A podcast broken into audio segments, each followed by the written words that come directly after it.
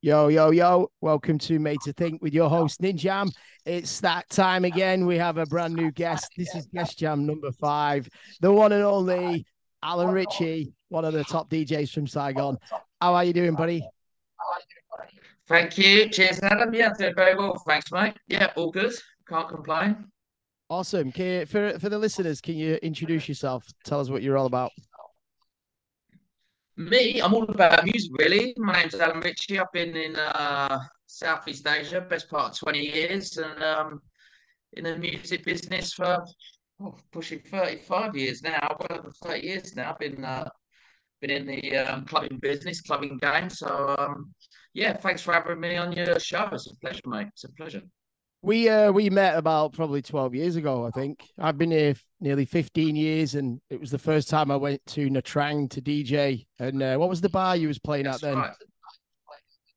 Yeah, that was Guava. That was a bar called Guava Bar. Um, and that, yeah, I think it was longer than 12 years ago, mate. Yeah, it was, it was about more like 15 years ago. I was uh, managing a little bar up um up in the Trang, a little seaside town on the coast of Vietnam. And um yeah, we had uh, was one of the one of the first places probably in the country actually where we had some uh, twelve hundreds there, and uh, we was throwing throwing parties. I think I think I met you there actually. I think.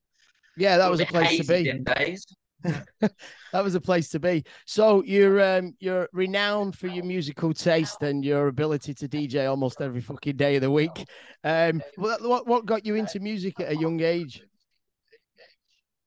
It was just um funny enough, it didn't. It, it came from my parents a little bit. I mean, because they, they, had one of these old record players that were in like a box, you know, and you could just uh, have these vinyl records there that, that you could stack up like five, ten little seven-inch records, and then just like drop them off and play them, you know. But their um, their music taste was. Uh, was um, very questionable to say the least. So I definitely didn't get any um, too much musical influence from my parents. But yeah, it was just that it was just that you know having lots of records, and it was just I just love the love the the sound and the and just the feel of uh, of putting on records and playing records really, and um, sort of uh, yeah, just got into it through that really. Um, what what do you think was the first? Um, taste wise, it just came from friends hanging around with friends who were four or five years older than me that were uh, into the rave scene back in the late eighties. That's where uh, that's where I really got into it. You know. Ah, yeah. Um, so, so, what what do you think? What was the first the first record you actually put onto a turntable? I ask this everybody because I'm obsessed with that question. But can you remember, even if it's a kid, because once you've had that taste, never you never go back. It was probably sound really bad if it was in my mum's record collection. right. Uh, but um, yeah, shit. I mean, they did have some good stuff, you know. They had some sort of Motown stuff, you know, um, but more on the poppy side, more on the commercial side of Motown. So there was like Diana Ross and obviously Michael Jackson and that sort of stuff, you know. Um, um, but yeah, uh, yeah, the first, I think the first record I ever really bought was probably something like Pink Floyd or something like that. I think it was maybe Dark Side of the Moon. I think I bought that when I was about nine or ten years old. I think it was probably the first record I ever bought.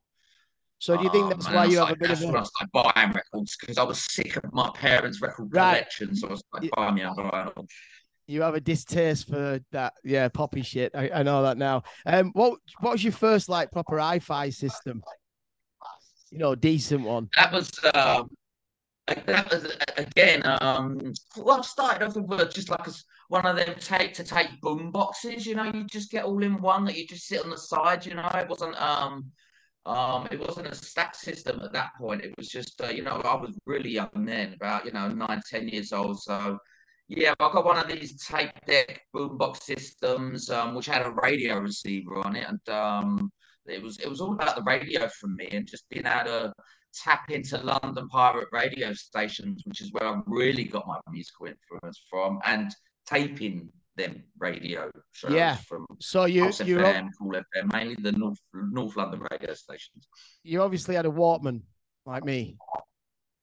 I did have a Walkman in DJ. I did have a Walkman. Yeah, I um, that, yeah, I never that, that that that came to school with me every day, and yeah. um, and uh, stay, staying up all night taping them radio stations, and you'd fall asleep because you got to go to school in the morning, and then obviously you're listening to them recordings um, all day at school, and they were hot property at school. Mate, uh, the tapes I used to record. You know? Yeah. So what was your what Yeah, were your sort of what, what were your radio channels you were checking out? Then you said the pirate radio stations, right?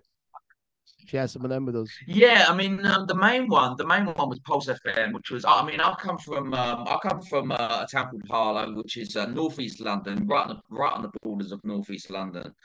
Um, so I mean, if if I to pick up a lot of these stations, I'd have to rig up a copper a copper tree aerial, basically going up my wall and across my ceiling, and um, and I'd do that with copper wiring, and I could just about start picking up the North London radio stations, the pirates. Um, uh, the big ones for me was Pulse FM, which I think was broadcasting out of like Tottenham and Enfield area, very near to where I was born, and um, and Kiss FM when it was a pirate radio station. Kiss FM was very influential to me.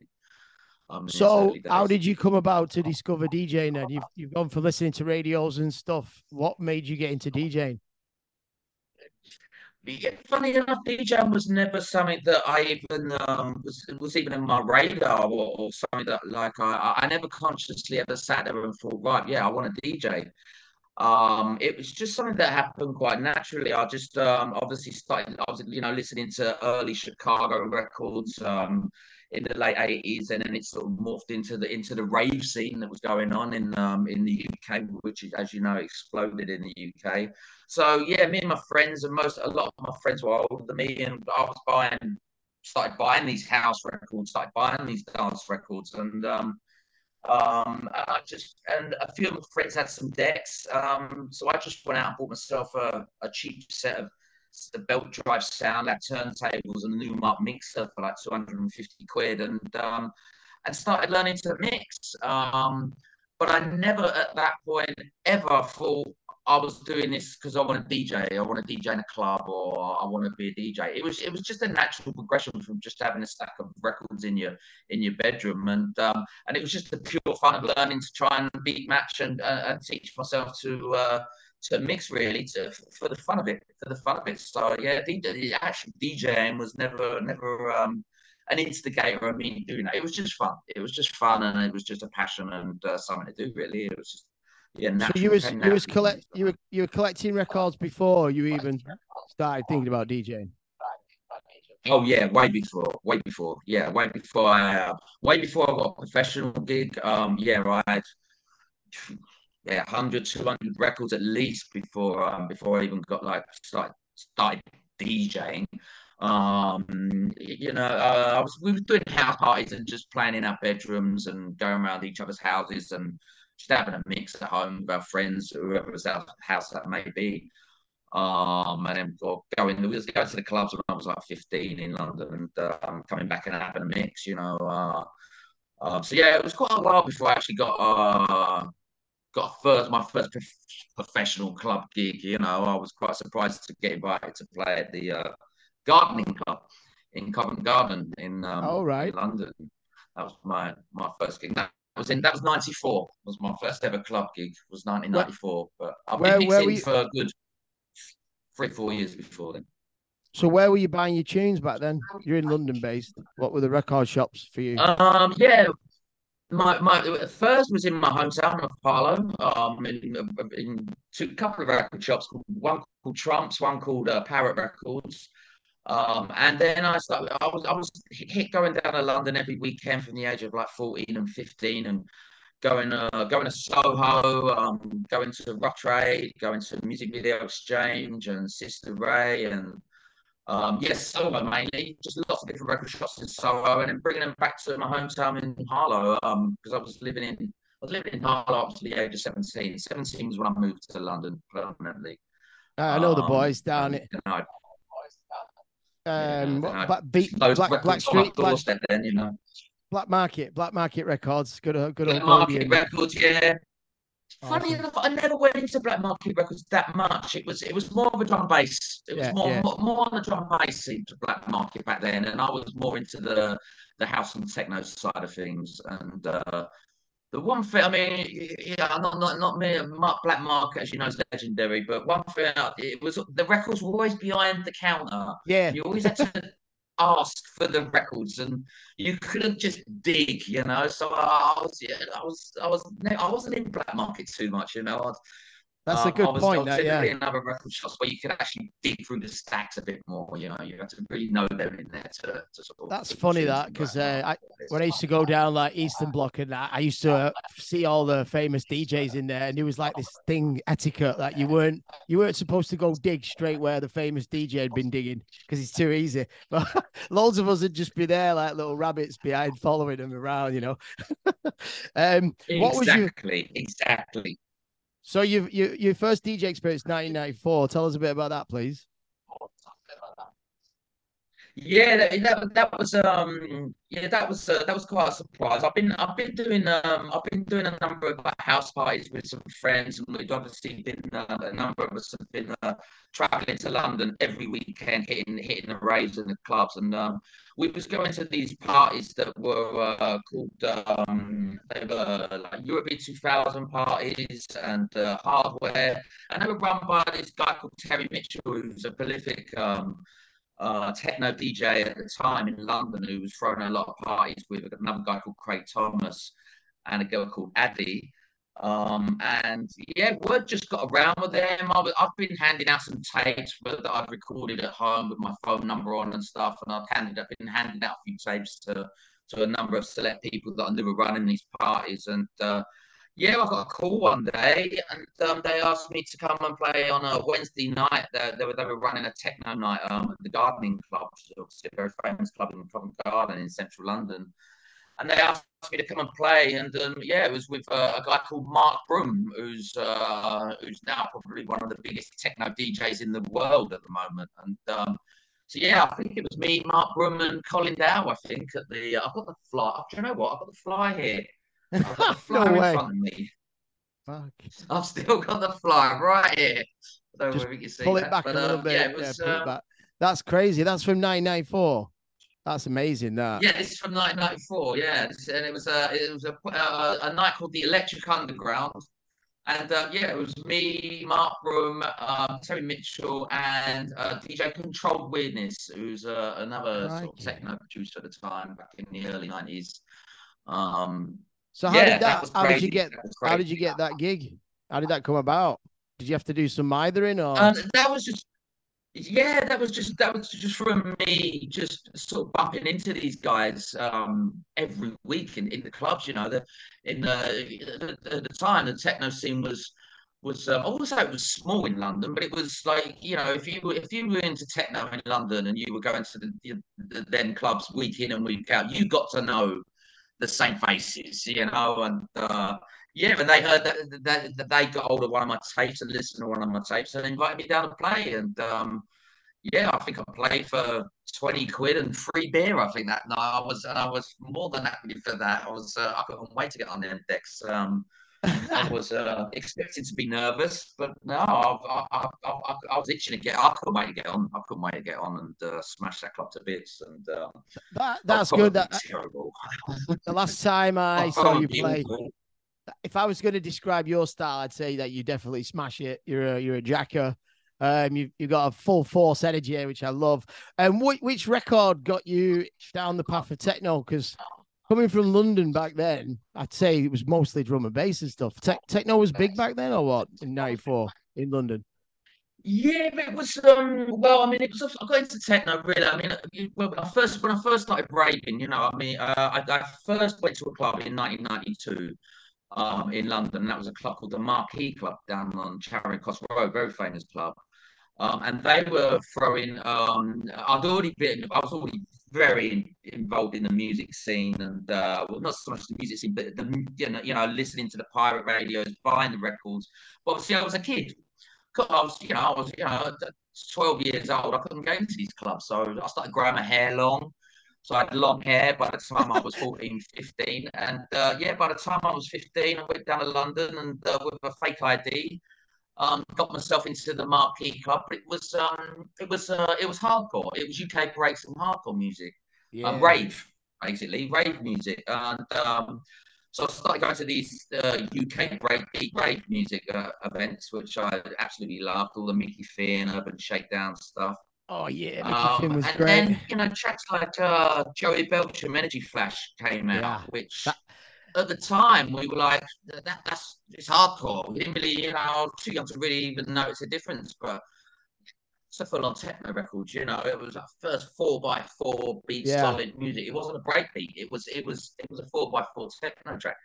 Um, and then it was a, a, a, rave specifically in 1993 called Tribal Gathering that I went to April the 30th, 93. I'd never forget it. Yeah. Down in Wiltshire. And they had like five five different arenas um, there. And um, they had like Dave Angels, Sven Väth, Laurent Garnier, um, them guys. And, and they were playing techno, you know. Yeah. Uh, and uh, a lot of my friends went down this drum and bass road, which I enjoyed. I liked it. But when I heard this techno, it was that that, that blew my brains apart. I was like, this this is this is me, this is me, and uh, and then fully immerse myself in the techno scene in London, basically. Yeah, um, Energy Flash was amazing to me. That always uh, makes gives me memories of warm up DJs. It was just that perfect warm up sound when you come into a club and it's thumping, you know. Um, so what was your yeah, favorite? Yeah, Brown What was your what, Sven Väth, you mentioned there. Um, who was the guy that influenced you, you reckon, the most from the start as a DJ? Um, well, when I actually sort of started to DJ, I mean, obviously, like I said, my first club gig was '94. Um, I've, I, I, I started going out to the to, to the techno clubs, um, obviously before that, um, and I was listening to guys like Dave Clarke. I'd go out on a Wednesday night and I could listen to Dave Clarke in a small little club in Soho for two quid. Um, and I'll just I'll just stand there watching watching this guy, you know. They, uh, Dave Clarke, as you well know, is just like an absolute you know genius on the decks. And um, so it's guys like Dave Clarke, Jeff Mills. I first heard Jeff Mills in, in 1993 um, um, a warehouse uh, event called Lost in London, which was uh, which is legendary as one of the best uh, techno events um, ever. There was a guy called Steve who started bringing over the, the Detroit and Chicago boys right. um, to London. Um, and that's that's when the techno scene really started taking off, when the Detroit and Chicago boys uh, started coming over. And uh, and of course, guys from Europe as well, you know, R&S Records and people from Germany, and that started coming over. But uh, but yeah, back to the influences. Yeah, DJs Jeff Mills, Dave Clarke, um, this guy Terry Mitchell, not so well known, but he was guys that were bringing like turntablism into techno, but right. pulling it off, if you know what I mean. They were like right. scratching and beat juggling with techno, but making it sound good and tight. And watching guys like this, um, they they were massive inspirations to me, still are to this day. And um, yeah, watching these guys and what they could do with the decks and how fast they were, they they, they, they were mixing. Um, they were the guys who I inspired to, and uh, I think once I started watching these guys, that's when I was like, I'd already been practicing and learnt to beat match, and that was when I was just like, okay, right, this DJ game, maybe you know that, that's when it's like, you know, and I'd already been doing these house parties, and I was like, all of a sudden, yeah, DJing was on the table, um, and this was right. you know four, four, four years after I'd even started learning to mix. So that was what that yeah, was when yeah. it first came apparent that yeah, I can do this. I can do this. And um, what what did you what did you find yeah. the most difficult about becoming a DJ? The the journey, like figuring it all out. You know, some people they don't know how to listen to two things at the same time. The beat matching thing, but what what for you is the hardest thing to conquer to become a master, if you know what I mean? Was getting gigs definitely getting gigs was was was the hardest the hardest the hardest thing. If if, if you know there's still an element of this to this day. If you're not producing if you're not putting out records it's really hard to get gigs. And it was yeah. um it was very similar back then. Um you know you, you was you was no one unless you were putting out records or you were putting on parties you know and that, that's the road i went down was starting to throw my own little parties in london you know small events whether that was in the back of a pub or wherever it was, you know. Um, but it was also who you knew that helped. But yeah, the, the, the hardest element, learning to beat match was, uh, yeah, well, easy. But I looked myself in a room for six months and just used ten records and taught myself to beat match. That that was I, I found mixing and beat matching with vinyl came quite naturally to me. I didn't find it that difficult. Of course, it took time and practice. Um, but the hardest thing of all was getting gigs. It was getting gigs, getting someone to you know persuade someone to give you a gig. That was the hardest uh, uh, thing about trying to start any sort of career or, or, or, get on the DJ circuit was yeah, actually getting gigs, getting someone. Okay, that's a good point. So when when you did get a gig, it wasn't just about DJing, right? You were you responsible for uh, advertising, flyering, all that kind of stuff. Big time, actually. Yeah, I was, I was, I was quite heavily involved in the uh, in the marketing side of things. Um, um, I worked for I worked for Fabric, I worked for the End Club, I worked for fly distribution companies, and so I was yeah I was bopping around all the all the raves and parties, handing out handing out flyers for our events, for whether it was a radio station, whether it was a party, or whether it was being paid to do it for my friends' parties. Yeah, I'd, I'd be hanging around all, all, all the major clubs in uh, in uh, central and um, central London and the raves, handing out flyers. So that that was a big part of it as well. And obviously you get paid for to hand out the flyers. So that right. was added little bonus. And, and you, well, you, you know? kind of loved it, right? It was part of the it was part of the whole program. You no complaining. Um, yeah, it was, and, it was it was networking. You was networking face to face as well. The large part of it as well was um, it's just about who you knew. And when you when you when you're hanging around these all these clubs and raves and stuff, you you just bump into the same old faces week in week out, hardcore ravers basically. They're, they're, you know, so it was uh, yeah, building that network, literally, you know, on on your two feet, going out, going out, constantly being out. Talk, talking about network, I just saw you went back to England recently. Did, did you do you or mm. did you still hang out with the same crew growing up? Have you always been tight crew or did you split up? Yeah, I mean, yeah, of course. So you know, as I'm sure you know as well, as, you know, yeah, some people just drift away. You do drift away. People have kids. People have families. But yeah, when I, I was back in London two two months ago, and uh, of course I had uh, I had a night out with met up some guys I've not seen for for a long time. You know, with COVID, not been back to the UK for a while, for like oh. five years. But yeah, we had we, we had a night out in Camden with some of the old school crew, some of the old DJs I've uh, I've uh, I used to play with back in the day, and they turned up with a stack of vinyl for me, and their their uh, latest releases and stuff. So I got I've got a load of load of vinyl in, new vinyl with from from my friends who are running record labels and putting tracks out now at the moment. You know. So yeah, it was good to see. Yeah, I was still in contact with a lot of people. Yeah, from back then. How how much has London changed since you've last gone back? Did you sense a big change, or is it the same? Massively, massively changed, and it's I can't really comment on what how the, the, the club and the party scenes changed just because um when I've been back when I, mean even when I was back there uh, two months ago I didn't go out. I, I, other than Notting Hill Carnival which I, I, I went down for old time's sake um I've not been to a, I've not been to a club rave party in London for well over 10 years. I think the last time I went I went to a DJ Pierre or some warehouse in East London. That was about 10, 12 years ago. So um, my finger's very off the pulse on the London scene at the moment. I've been I've been in Asia so long now. It's uh, I'm very out of touch with what's happening in uh, in London, other than what my friends are doing DJ wise and what I see pop up on their Facebook feeds or whatever. So you got into techno, and then how did your musical taste evolve after that? Um, that was one thing that um, just absolutely loved about London. You know, I, you know, I'm an Essex boy through and through, but just but but growing up through my teenage years in London, um, and uh, and you know, into my into my mid to late twenties. Um, one thing I loved about London was just the multiculturalness of the place, um, and um, and, and and the record shops, the record shops, uh, and it was just like you know, you got like I, I mentioned, not in the carnival, for instance, reggae, dub. You know, I got into dub music in a in a, in a big, big way, and, and that transfers itself into the electronic music side, like with like the Orb and bands like that, you know, that are very dub influence. But but yeah, I got heavily into into reggae music, and I was going to a lot of reggae events, uh, dub events. There was Hackney Free festivals with with big reggae sound systems, you know. Um, and then I got, I, was already, I was always into soul music from a very young age as well. And um, yeah, and I really started. Then I started buying soul and funk and my musical taste really did evolve when I was living in London, and a lot of that was to do with uh, just walking into record shops and going, "What is that?"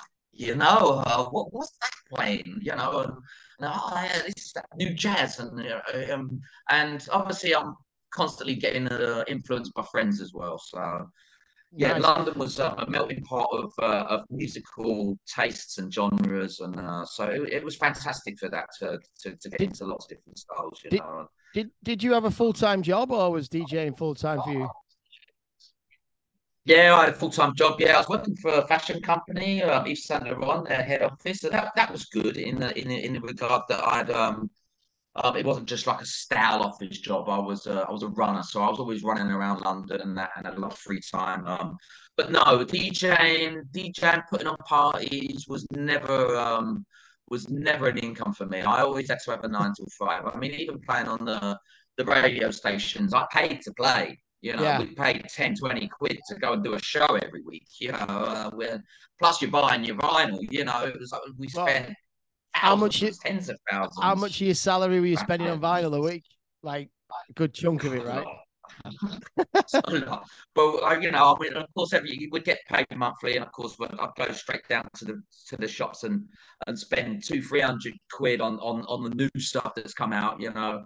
Um, and then and then during the week, you know, all these record shops on my doorstep, a lot of these secondhand shops, and uh, I'll just be digging in the bargain basements for for, for, for promos and buying promos for fifty p. Uh, um, stuff, stuff, some stuff that's not released, all brand new stuff. uh, But yeah, I'll be, I'll be digging, digging, digging, sitting there, literally having my lunch sandwiches out of a packet from stacks of records, and I'm just digging through records, buying stuff at 50p a pound and taking them home.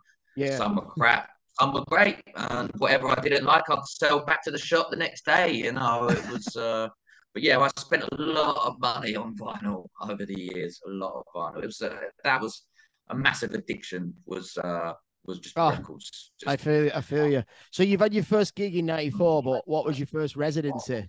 And how was that different from being a guest DJ? it was it was it was I, I never had a real solid residency at any other club. I mean, I was the, the, the gardening club gig. The guy that was putting that on Terry Mitchell and Addy, they were they were putting on a number of parties. So they they were they, they started booking me often. Then I started. I was also playing at an event called Eurobeat 2000. Um, which anyone in the techno scene in London would uh, would would know they were they were quite big. So I started playing for them regularly.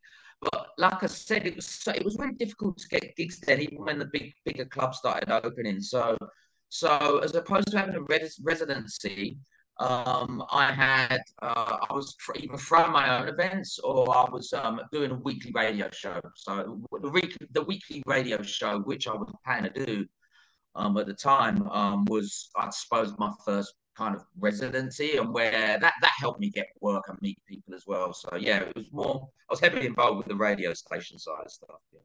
So would you say you've always had good networking skills? You think that's important, like not to piss people off and burn bridges and shit? Oh, I piss people off, mate. yeah, right.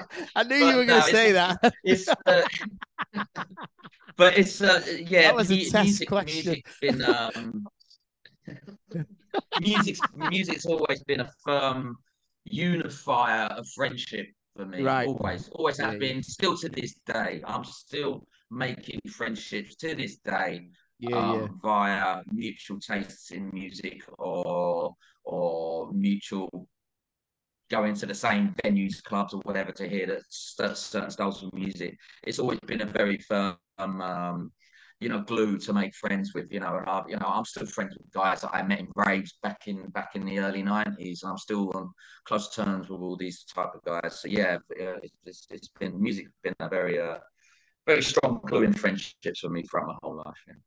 Did you get to DJ a lot around England, experience different cities and places, or it was all mainly in London?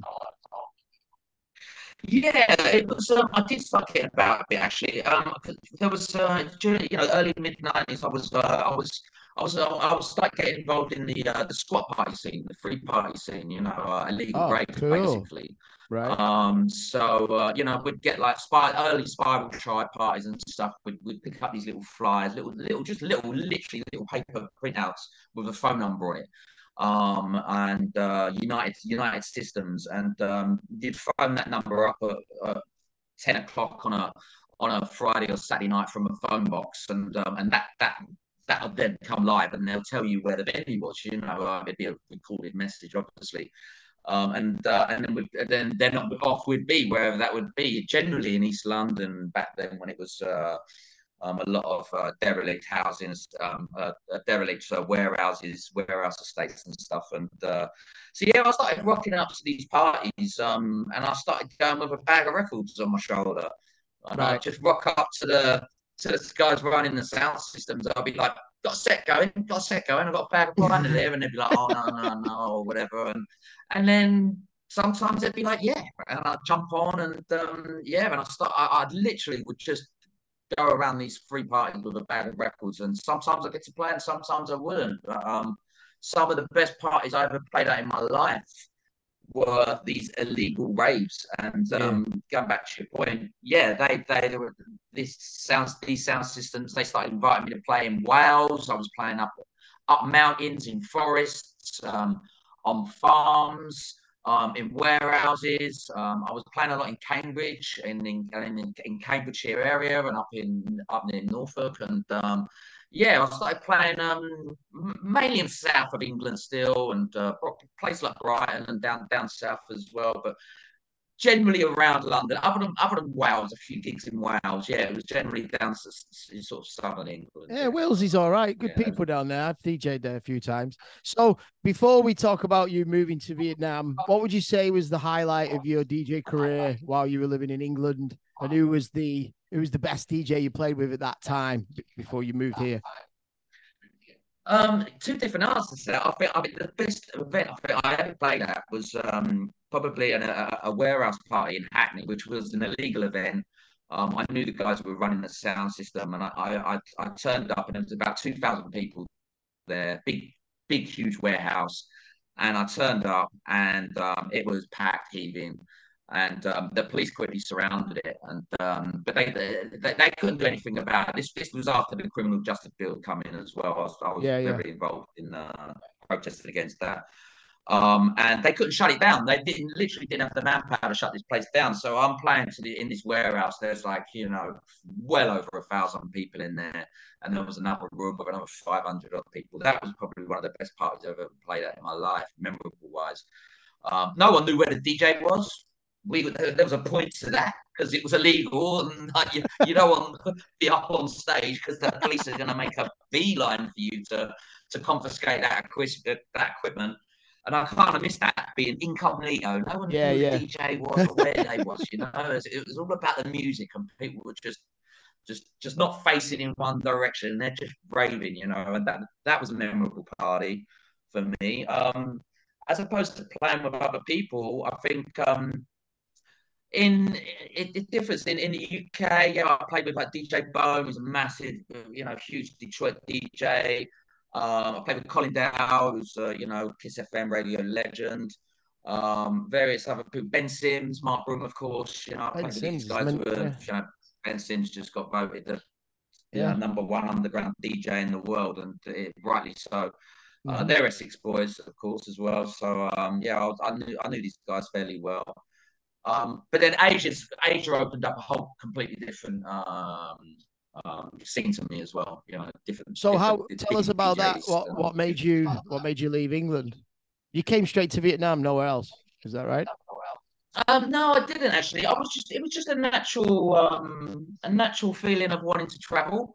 Uh, yeah. You know, I was like, you know, I've been in London for ages, you know, a decade or so, and um, I was like, I had a friend who was living in Thailand, and this was this was uh, early two thousands. Started getting a bit disillusioned with the London club scene, you know, getting a bit tired of it, you know, and um, so yeah, my mate was like, yeah, come over to Thailand. So I just I just quit my job and went traveling for nine months, and um, uh, traveled around Thailand, Laos, Malaysia um, for for nine months, and then went back to London.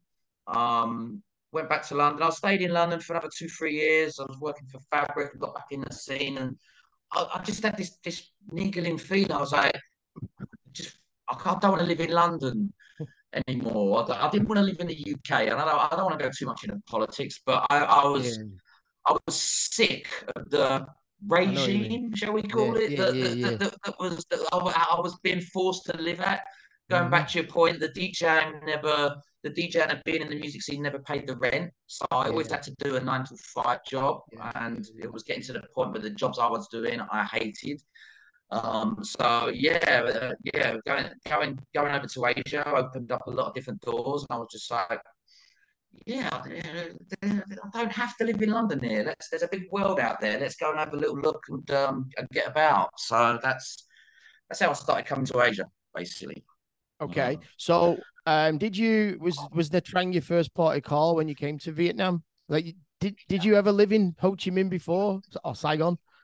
I, I don't remember. No, I didn't. I This was my second trip to Asia. Um, I, I went and saw my friend in Bangkok and um and uh had, had, had an argument with him, as you do, you know, best mate. Well, I mean, I love him, he's my brother to this day. But yeah, we had an argument. I went, sod you, I'm gonna, I'm going traveling. So I've never been to Vietnam. So uh, I went from Cambodia quickly and came into Vietnam on my own.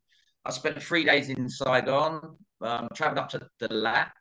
And then I hit Nha Trang. Uh, I turned up in Nha Trang, and I was like, "Oh, this is nice." You know, it's a bit of me right on the beach. You know, beach beachside town, and um, What I year was fell in that? love Sorry, with Nha Trang, and um, what year are we talking? that was it. I was- sorry, What year? What year is that? When you that got was to Trang? 2006. 2006. Wow. So it must have been way different than what it is now. Yeah, it was like- a backpacker town then. It was a backpacker town. Yeah, So you got in there, very and was. Vietnam was very different. was you planning to DJ or did you want to find a some kind of job or manage a bar or something? Yeah, again, again, it was, it was like the, the last thing on my mind was DJing. Actually, it was like I was, I was like actually wanted a break from it. Um, you know, I just wanted, I just wanted to travel, and I was, you know, uh, you know, spent some time living with the hill tribe people and stuff like that. You know, and helping them build their bamboo huts, and it was just experiencing different cultures. So the last thing on my mind really was, um, was DJing. I had my, I had my mini disc player with me. I had my headphones, and um, you know, so I had my music, my little speakers, and um, but I got to Nha Trang and just so happened to fall in, you know, friendship with a guy uh, whose girlfriend was manager of the sailing club that you know very well. Ah, yeah, yeah, yeah, yeah. and um, and uh, yeah, and I was just, just in conversation. Said I've been DJ for years in London, putting on parties and whatnot. And he's like, "Oh, my girlfriend's a manager of a sailing club. You should, uh, you should play there. I'll, I'll introduce her." So he introduced me to Jess. I don't know if you remember her. She was um, general manager of uh, sailing club and Patrick at the time in Nha Trang. And uh, next thing I know, I'm in, I'm in, an, I'm in an internet cafe back then. You know, burning CDs, ripping tracks off Soulseek that I knew, and burning CDs. And uh, that weekend, I'm, I'm, I'm, I'm, I'm using these digital decks that I've never used in my life. You know, uh, they, were- they were the, the CDJ 1000 Mark ones, I think. Right, uh, right. And I've never used their digital decks. We was we were quite anti-digital back then. Actually, we were right I know. our asses, you know. We were vinyl. To be fair though, the connoisseurs. yeah, that- and that's were, fell they into were DJing. great. Yeah, they were they were a pretty pretty cool transition from vinyl, and once you got a few CDs in that, it was all right. Um, just for the listeners, uh, Yeah, just for the listeners, like um, I I used to DJ at Sailing Club. It's one of the best beach beach um beach clubs on the in Nha Trang, and that's where um we met a fellow fellow that's friend. where we met. That's where we met. Um, yeah. what's his name again? Forgot the the old the old guy used to work there. Didn't you? Patrick. Oh no, not Patrick. The other one. I forgot his name. Uh, you had Patrick and you had um, Pete, the owner. Pete was one of Pete, the Pete, owner. Pete. All right. So, Yeah. um, once you got you got that gig there, how did you figure out visas and stuff back then? What was the crack with visas? Um, well, I started started I started DJing at Sailing Club, um, and then I um then I, I was also started DJing. There was a bar there called Guava at the time, and it was a Yeah. it was a backpacker bar. But it was a really nice little bar, and they they, they had some uh, CDJs in there, and um and I started. The, the, I got friendly with the owner, a guy called Quinn. Who was um it was a Chinese Canadian guy, lovely, lovely guy. Quinn, I remember him. Yeah, yeah, And, he's um, top guy. And he offered me a gig. He offered me a gig. So I, I went in there and I was just like, well, I'm gonna play something different here. And um, I was I was big into funk music at the time. And uh, so I just dropped a funk set, uh, just a just a pretty much raw funk set in there. And um, it went down really well. Obviously, a completely different style to Sailing Club, which is more on the sort of commercial dance side of things. Um, But uh, yeah, I played this raw funk set, and then um, within within a week, I was managing the place. right. so, so uh, yeah, he, he, invited me to manage the bar, and um, and they sorted my visa out. They sorted my work permit and visa so, out there. So this is what I was trying to say before: is that when I met you, I was going through a journey of going from the music that I loved to playing commercial music in a venue that was beautiful, but they wanted music that yeah. wasn't my taste. And I think when we met, yeah. you, you was like, you was still like, nah, I ain't gonna do that. Maybe you had a taste of it at the sailing club, but it wasn't for you. But at the time, I had a kid coming on the way, so I was just like, yeah, I was all about making money. And to be honest, that's when my own DJ career started to dwindle because I just fell out of love with that. I fell out of love with music. I got I got lost in trying to figure out what genre I was going to play, what gig just to please everybody, you know. So I yeah, think exactly. When I saw you, I was kind of like, I think I remember going in that bar and I thought I'd much rather be in a bar like this playing the music that I love than being on the big stage, you know. Um, it's it's just a very yeah, but I, I, I did I, I, did, you know, I've done the same thing, Adam. You know, I was, um, you know, I was doing the commercial gigs as well, and uh, I played many of the Vietnamese club, and um, I was doing a lot of sailing club as well. And um, yeah, but it got to that point where I kind of had to make a choice. Really, it was like, yeah, I can get paid a shitload of money yeah. to play a lot of music that I don't really like, but that's what they want to hear, especially here in Vietnam. Um, or I can, you know, would, uh, that's why I loved Guava Bar was because I could play the music that was from my soul, my love, and I had a passion for, whether that was reggae, whether that was funk, soul, house, or techno. Um, uh, and it, you know, and they, they they gave me that freedom to do that in there, and that was that. I think that was a unique thing about Guava Bar at the time um, in Nha Trang was that um, it was. Uh, um, it was it was the only venue where you could hear alternative music as opposed yeah. to the more commercial side of dance music, which Sailing Club tapped into in a very good way. Actually, you know they they nailed it there. They still do actually. But, that that um, was that was yeah. You kind of have to make that choice, right? You know. Or if you're not making a choice, toy with both worlds, you know. And I was yeah, yeah. toying with both worlds a little bit, you know. That that was the selling line for me to go there the first time to meet Quinn. It was like, this is the place you go for real music. um, Talking yeah. about, you just mentioned that about Vietnam, um, like what they want. How how would you compare the crowds here and the culture compared to what you had growing up in London? Um, yeah, totally different, of course, totally different. I mean, um, yeah, London, as you know, is a very multicultural city.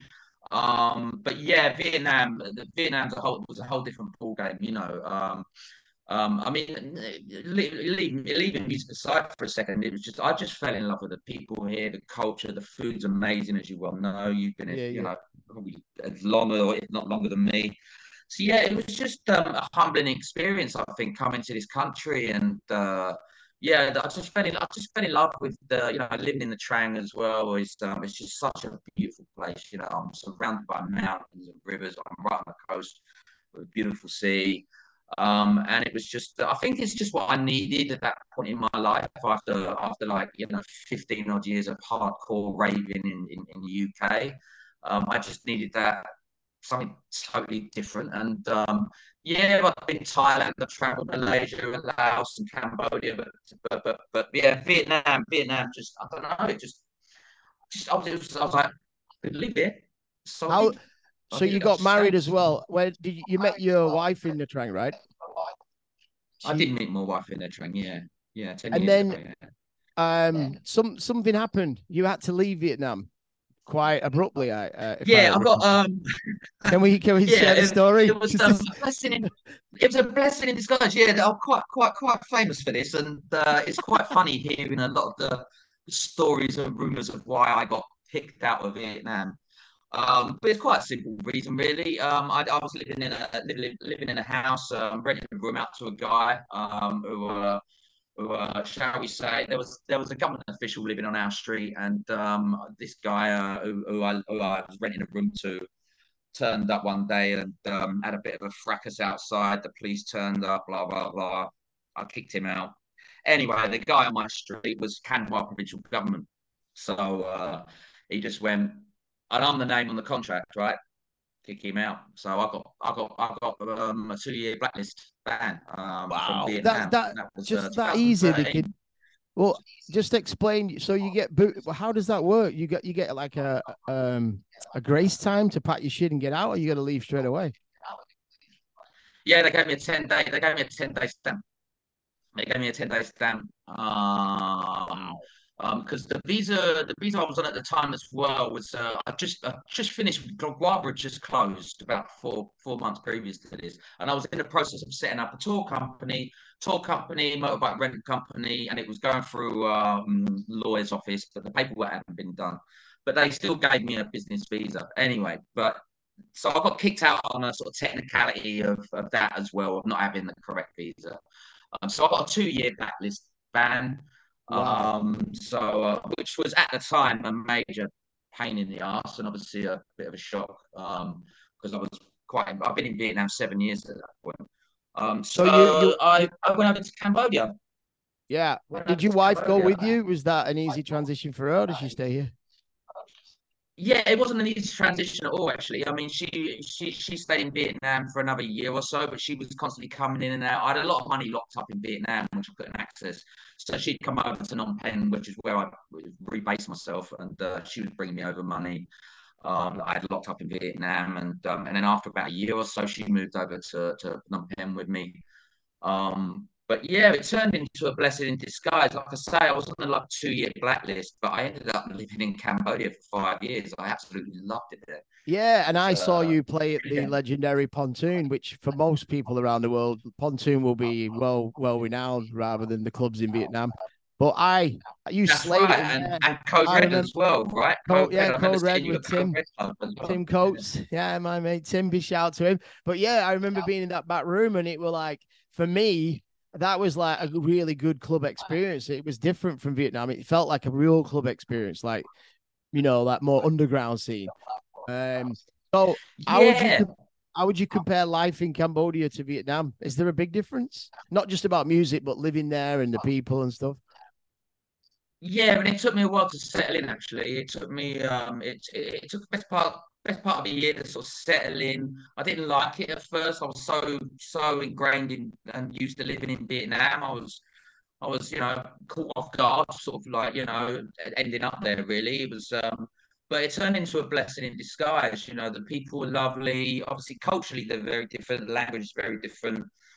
Uh, cuisine is very different. Um, but yeah, it's but musically, I mean, coming from Nha Trang as well, which was at that time is uh, you know still quite a small backpacker town, um, rocking up in a city like Phnom Penh, which was mass being massively developed, just like Ho Chi Minh at the time. Mm-hmm. Um, going from uh, Trang to Phnom Penh was was a, a major step, which ended up being a, a good step in the right direction actually, because the music scene was just way better. Right. And there was uh, just way more options, and uh, and it was just uh, you know compared to Nha Trang, you know, there was just there was there was an underground scene. There was people there playing techno, and I was like, oh, there's, there's people playing techno and electro music and you know underground music. Uh, so I was so, like, oh, this is good. So, I'm, uh, cu- I'm curious to know then why why at that time was Cambodia getting more big headline DJs and Vietnam wasn't. What was the reason for that? Was that due to pr- just promoters' taste or? Yeah, I think it was. I mean, one of the major promoters over there, Eddie Newman. Big shout out to Eddie. Yeah, um, Eddie. Um, um, he was doing. He'd been he'd been over there doing a lot, especially on like more of the hip hop side of things. You know, he was bringing over Mixmaster Mike and Beastie Boys. You know, uh, he's one of my um, favorites. I mean, oh, he yeah. On Bushwhacker, but he was bringing over the DMC guys, DJ Woody, which we yeah. saw you uh, at the, the recent DJ Woody gig. Yeah, yeah, he was bringing over a lot more of the hip hop guys. And um, and I was lucky enough after a year, I, I landed um, a job, uh, booking manager for, for, for the Pontoon Club. Um, for they had a side room which was predominantly house and techno, and they had a big budget, um, which I was allowed to bring in DJs, and they just gave me a blank page and said, "Yeah, to run an underground club." So so that's when I could start bringing in sort of my bigger house and techno DJs like Mr. C and uh, Marco Lenzi and you know you know, uh, yeah, it was there was more money there than there ever was in Nha Trang at the time. Yeah. So, but yeah, with people like Eddie, uh, myself, and and and having good uh, work relationship with the owners of Pontoon, Nivit, DJ, that's big shout out to him. um, yeah, we we we we helped like sort of push uh, take take the scene in Cambodia to another level, and was always like you know trying to bring in international bigger bigger international artists and uh, and try and make it work uh, along with the local talent that was there as well. You know, just pushing the local talent as well. You know, there's a good pool of uh, DJs already there based there, so. So, what made you come back to Vietnam in the end? Then, five years later, you come back to Vietnam. What, what's, what's that about? Yeah, it was um, yeah, it was uh, well, as you know, my wife came over to Cambodia. So, you know, she was my girlfriend at the time. But yeah, we got married after five years, and then we started. Uh, you know, once obviously the, the ban had been lifted, I was started coming in and out of uh, Vietnam, and Vietnam was my home, I suppose. And this is no disrespect to Cambodia at the time had been running this club for four years in Phnom Penh, and it was a little bit of a similar situation in London, a little bit of a burnout. You know what I mean? So yeah, I just yeah. wanted to come back. I wanted to come back to, to, to, to Vietnam with my then wife, um, who's, who's obviously Vietnamese, and we and we moved back to Nha Trang. Actually, we went back to Nha Trang and just chilled out for a few years after after uh, the madness of Phnom Penh, you know. And uh, I was still doing parties and DJing, of course, but just on a much smaller and quieter scale. So did you never had a you never had a full time yeah. job here? It's always just been DJing while you've been in Asia. Um, yeah, the full time jobs I've had have been, been like booking manager or manager of bars. So yeah, I've had a number. Yeah, yeah, main, mainly in the, the and these bars have been music based. You know. Right. Um, so, so, when you come back to uh, Vietnam, yeah, yeah, then, management, management. Sorry. When you got back to Vietnam after the five year break or whatever, you, was there a big difference? Because then you you just recently moved to Saigon and you've just killed it since you've been here. But why why did you move out of Nha Trang and how different was Vietnam since you came back from from Cambodia? Yeah, it was completely different. It was a city all of a sudden. It was um, it was yeah. a town that I that, that, I knew and loved. You know, it was a completely different place. It was like the Costa del Vietnam. You know, there was high rise bloody hotels. Every five star hotel going was uh, was along the beachfront. Uh, so yeah, it was. Uh, lots of Russians. The Russians had moved in in a big way. Um, lots of Chinese tourism, lots of Korean tourism. Yeah, it was a massive tourist hub, you know. And, um, uh, so it changed dramatically. Um, we moved to the to the suburbs, to the outskirts. You know, I was, I was right up near the mountains and the outskirts, and um, and I, I, was just quietly plugging away. I didn't take a full time job. My wife started working full full time in the hospitality industry, which is what she was uh, doing before and I just started getting friends with with these little bars that were dotted around the city. Um, and I just like throwing these little reggae events and know, little techno event, you know, 30, 40, 50 people or whatever. And I'd, I'd throw a few parties every month um, and DJ, do a few DJ gigs. But I generally took like took it easy for a while. And uh, after after Cambodia, I was uh, I was quite happy to just sort of kick back and uh, read a load of books and uh, listen listen to a load of music, you know. And, uh, and that's that's when I started building up my um, Mixcloud accounts more. You know, I was uploading mixes and started streaming and stuff like that, and really got into uh, the podcasting. So since you've got back into Ho Chi Minh now, it's been boots on the ground and just full force for you, right? What, what have you been doing since you got here? Um, yeah, well, I've been here two years now. I've yeah. been here, been here, been here just over two years now, and um, well, obviously, as you know, the COVID situation was a major factor um, but even before COVID, I was um, I was really starting to. I got, I got booked at the Lighthouse Club, um, and that again was through uh, through the booking manager Mac Man. Um, he was uh, he'd been listening to a lot of my podcasts I've been putting on Mixcloud, and uh, I got a message one day, and uh, he sent me a message, and he said, uh, he, I didn't know him. He's like, yeah, I'm working at Lighthouse. He's like, do you want to come down and DJ at Lighthouse? And I was like, hell yeah! So uh, jumped on a bus next thing I know, I'm I'm busting it down to uh, to, to Ho Chi Minh like two or three times a month, playing at Lighthouse, playing at Wham, playing at the Villa Project, Cafe de Stagiaires, a number of different venues, and um, then COVID hit. Um, and then uh, after COVID, uh, I've been for the job managing Wham. Yeah. Uh, so me and my wife, after COVID, Nha Trang was dead. It killed all tourism, yeah. obviously. Yeah. Um, so yeah, we was uh, yeah we chased the dollar, and it was uh, I said to my wife, I said, babe, do you want to come down to Ho Chi Minh? I'm getting offered work. I'm going down there every other week, and she was like, hell yeah. So yeah, we we we we done the move to to Saigon, Ho Chi Minh, you know, um, which was uh, turned out to be another great move. Loved every minute of it ever since. So. How how would you feel fun. you've matured as a DJ then since going from London to to where you are now? Oh, massively, um, massively. I mean, I'm still learning to this day. Uh, you know, I still, um, still, I still take the time to to watch and listen to uh, and encourage new DJs. I, I love encouraging new young kids to to to to to, to start DJing and you know if they've got a passion for music. I can see someone's got a passion for music. I'm I'm happy to spend my time with them, uh, push them in the right direction, give them some gigs, you know, give them some pointers. Um, but yeah, uh, I've changed a lot, I suppose, uh, style wise, you know, playing, you know, and bringing I'm playing a lot more funk soul reggae hip hop as well than I used to ever in London. I never really used to play much of that in London. It was it was more dance music. Whereas whereas over here, I found that everyone was playing everyone's playing house music or everyone's playing tech house or or, or techno, you know, in the underground scene. So I was so I, was I, I just brought my massive love of reggae and soul and funk. Um, into the bars a bit more, and that and that kind of took off in a big way. It was like, yeah, funk and hip hop in in, in in in in small little bars popping off. Yeah, it, it works, and I was just like, great, this is excellent, you know. Uh, so yeah, I've matured more in a DJ in a way that I play a lot more different styles, and I, I just good music to me is good music. So I just I just love spreading spreading all vibes and all styles, you know. Uh, I can do a set and play bloody twenty different genres in a five-hour set, no problem. It's uh, it's, it's still fun. It's still fun for me. Which which venue will we never see Alan Ritchie? Which venue will you never see me at? that's a question. I don't know. Um, I, you probably won't see me in Vietnamese clubs ever again. Put it that right. way. I feel that. Um, well, you, you want to save your ears. Vietnamese yeah. clubs.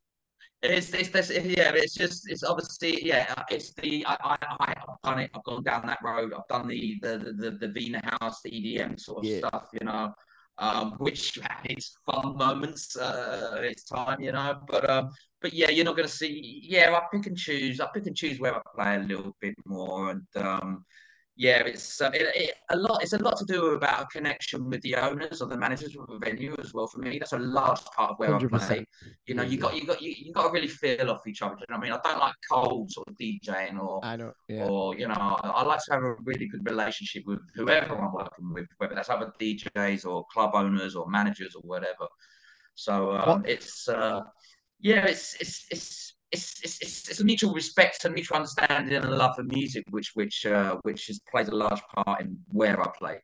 Really. Yeah, sure. What annoys you the most about seeing other DJs perform?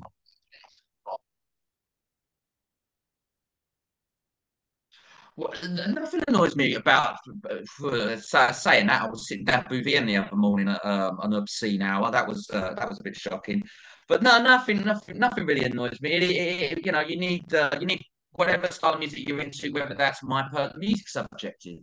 You know, so whether I like that style of music or not is, is neither here nor there. It's, it's, it's, a personal taste. It's a personal opinion. So uh, I can't say, oh, this DJ's bad or that this person's bad or it's it's it's a, it's a personal choice, you know. So uh, I made my choices and um, and I don't like to bring negativity really into yeah if, if, if I don't like a, a DJ style or the music they're playing, um, I, I tend to try and keep my opinions to myself to a degree. You know, I don't like to like sort of bring the negative vibe into a into a party. I try and keep try and keep things positive. I'll have a laugh and joke on Facebook all day long, and people know me for that. You know, I, I love stirring the shit pot a little bit. Yeah, but um. so, people that know me know I'm joking and know know know that i am I'm I'm all for pushing pushing the music, pushing the scene, encouraging newbies. You know, whatever whatever device you decide you want to start learning on, it's all good, man. It's all good. It's all, you know, if you you know you can progress from uh, from, from one one t- laptop to, to, to vinyl if you really want to do that. You know. Talking about encouragement, what advice can you offer anyone who wants to be a DJ? Um, it's just get out there, get out there, make friends, make connections, um, watch, learn. Um, you know, a large part of what I've done um, Um, like I say, I, I, you know, when I when I started, I didn't even want to be a DJ, but it was just about it was just a pure interest on how are they mixing this track with this track? How are they doing it? So I think my biggest advice is just to go to the clubs, go to the parties, go to where they're yeah. playing music that you personally like, and um, and um, and watch them DJs, get friends with them, chat with them, and um, and uh, and then and, and and get friendly with the people that are generally going to these places on a regular basis anyway. That's what I've done, and build a build a network, and um, I find. Yeah, you can you can try all day long by sending emails to clubs and booking managers and venues. Oh, can you give me a gig? Can you give me a gig? But I think the best way to do it is face to face and get out there, do the groundwork, do the legwork, and get out there and put yourself out there and put a, put, a face to, to, to them managers and then club owners and them other DJs. Put put your face out there. It's the best way to do it.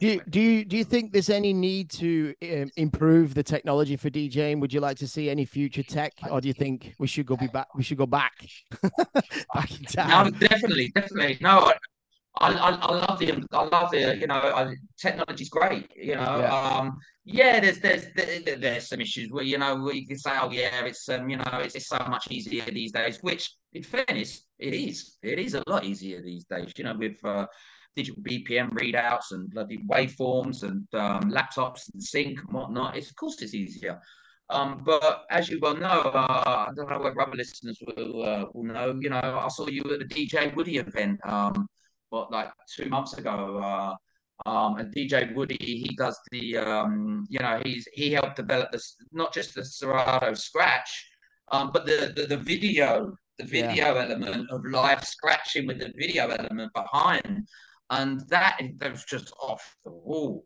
yeah. absolutely off the wall. So yeah, was, when it comes to you know, um, developing technology to, uh, you know, in a in, in a way like that, I just find that mind blowing. It's, it's amazing, you know. So yeah, technology is to be embraced, but it's also also opens the doors to for it to make um, for so-called DJs to to skip the basics you know what I mean? Yeah. And uh, so yeah, you got you know you find the right as a DJ booker. I look for someone who's actually put a bit more groundwork in than just coming in and pressing sync and then the, the the laptop or whatever do it for them. You know, but, but that's just uh, the DJ booker with me. I'm looking for a little bit more talent than than that. But as I said, I'm happy to encourage and and, and help. You know, with with newbies. You know.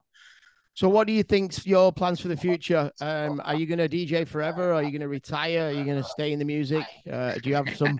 You said you might write a book. I'm never going to stop DJing. Never right. going to stop DJing. Um, That's good. As for retiring, yeah, I mean, I, am already planning to take a backseat um, from the club game in a number of years. You know, uh, 47, I've sort of like, by the time I'm 50, I don't want to be sort of working for a venue anymore.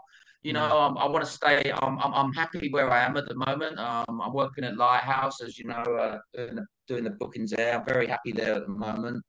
Um, so yeah, as long as that's still here, I'll probably carry on doing that for the next two, three years. Um, but yeah, by the time I'm 50, I, we probably will move back to Nha Trang, which is our hometown in Vietnam, and um, I'll carry on DJing. I think that would give me more, more, um, more opportunities to, to, to, to tour the, the DJ. So go to Hong Kong, go to Singapore, go to Korea, um, but just have more of a home base in uh, Nha Trang and um, and uh, and not be in a club two, three, four, five nights a week. You know, I need to take take a step back from that. You know, I'm I'm starting to get tired. I'm starting to get old. You know, so uh, but as for DJing, I won't stop until I physically can't. Okay, just before we wrap this up, my podcast is all about made to think. So when you're not DJing, when you're not thinking about music, who do you go to for influence? Who's your, you know, your idols, uh, book wise? Any podcast you want to recommend? Any people that we should be checking out? Yeah, there's a there's a number actually. I, I, I do most of my music listening on Mixcloud. Um, so I've been um, you know obviously building up my own accounts. I've got two accounts. One Soul Jazz Funksters, which deals with that side of music, and Alan Ritchie, which is more house and techno. Um, but yeah, I'm following um, some great DJs who are doing radio shows and podcasts. There's um, um, there's there's there's one called Music Without Labels show. There's a Disorder Dub Chronicles. Um, Colin Dale's restarted his abstract dance radio show, which I grew up on listening to on Kiss FM when I was a kid. he he he he streams on Mixcloud, and I, I listen to listen to his streams uh, every month. Um, so yeah, there's there's at least fifteen or twenty solid radio shows that I listen to to this day. Um, nothing's changed since when I was a kid. I'm, I'm listening to radio shows and they're playing brand new music every month, every month, every month. Um, so that's still where I'm discovering and finding a lot of my new music from. It's, it's radio, but obviously it's on the internet nowadays as opposed You to do- podcasts. You, you you have you have Um, time to read as well, right? I see you reading books. Is there any any good books you can recommend? Yeah, I love new books. Yeah. I love new books. Yep, yep. I read a lot of books, and obviously, obviously, I listen. I was listening to your last podcast with Wayne Wayne, Wayne Anthony, right? So, and uh, obviously, I read that class of '88. I read that quite a few years ago. Uh, Oh, out it came out, yeah, it's book, right? I read it- 1998, and I've still got the original copy. Apparently, Yeah, worth, it was about 20 years ago I read that. Yeah. You know, it's definitely worth a reread. I need to reread that because that was uh with all the Genesis parties. That what a book that was. So it's really yeah. I mean, props to you. Having having having having him on as a guest uh, for your for your last podcast was uh, was a pleasure to listen to that. You know, Well- and get a little bit more of an insight from him. I mean, I read the book, but just to to, to listen to that was uh, was really really interesting. So yeah, nice one, nice one for that. You That's you why I you and you asked me. I was like, I'm no one. Why you No, you this- got the this- guy who's putting on Genesis raves on, and I was Well, why does he want me? the podcast the podcast is in its genesis and i like to just uh reconnect with people that i've met on my journey and you was one of the genesis djs i met. In fact you were the first dj i met in Nha Trang, so it makes sense right?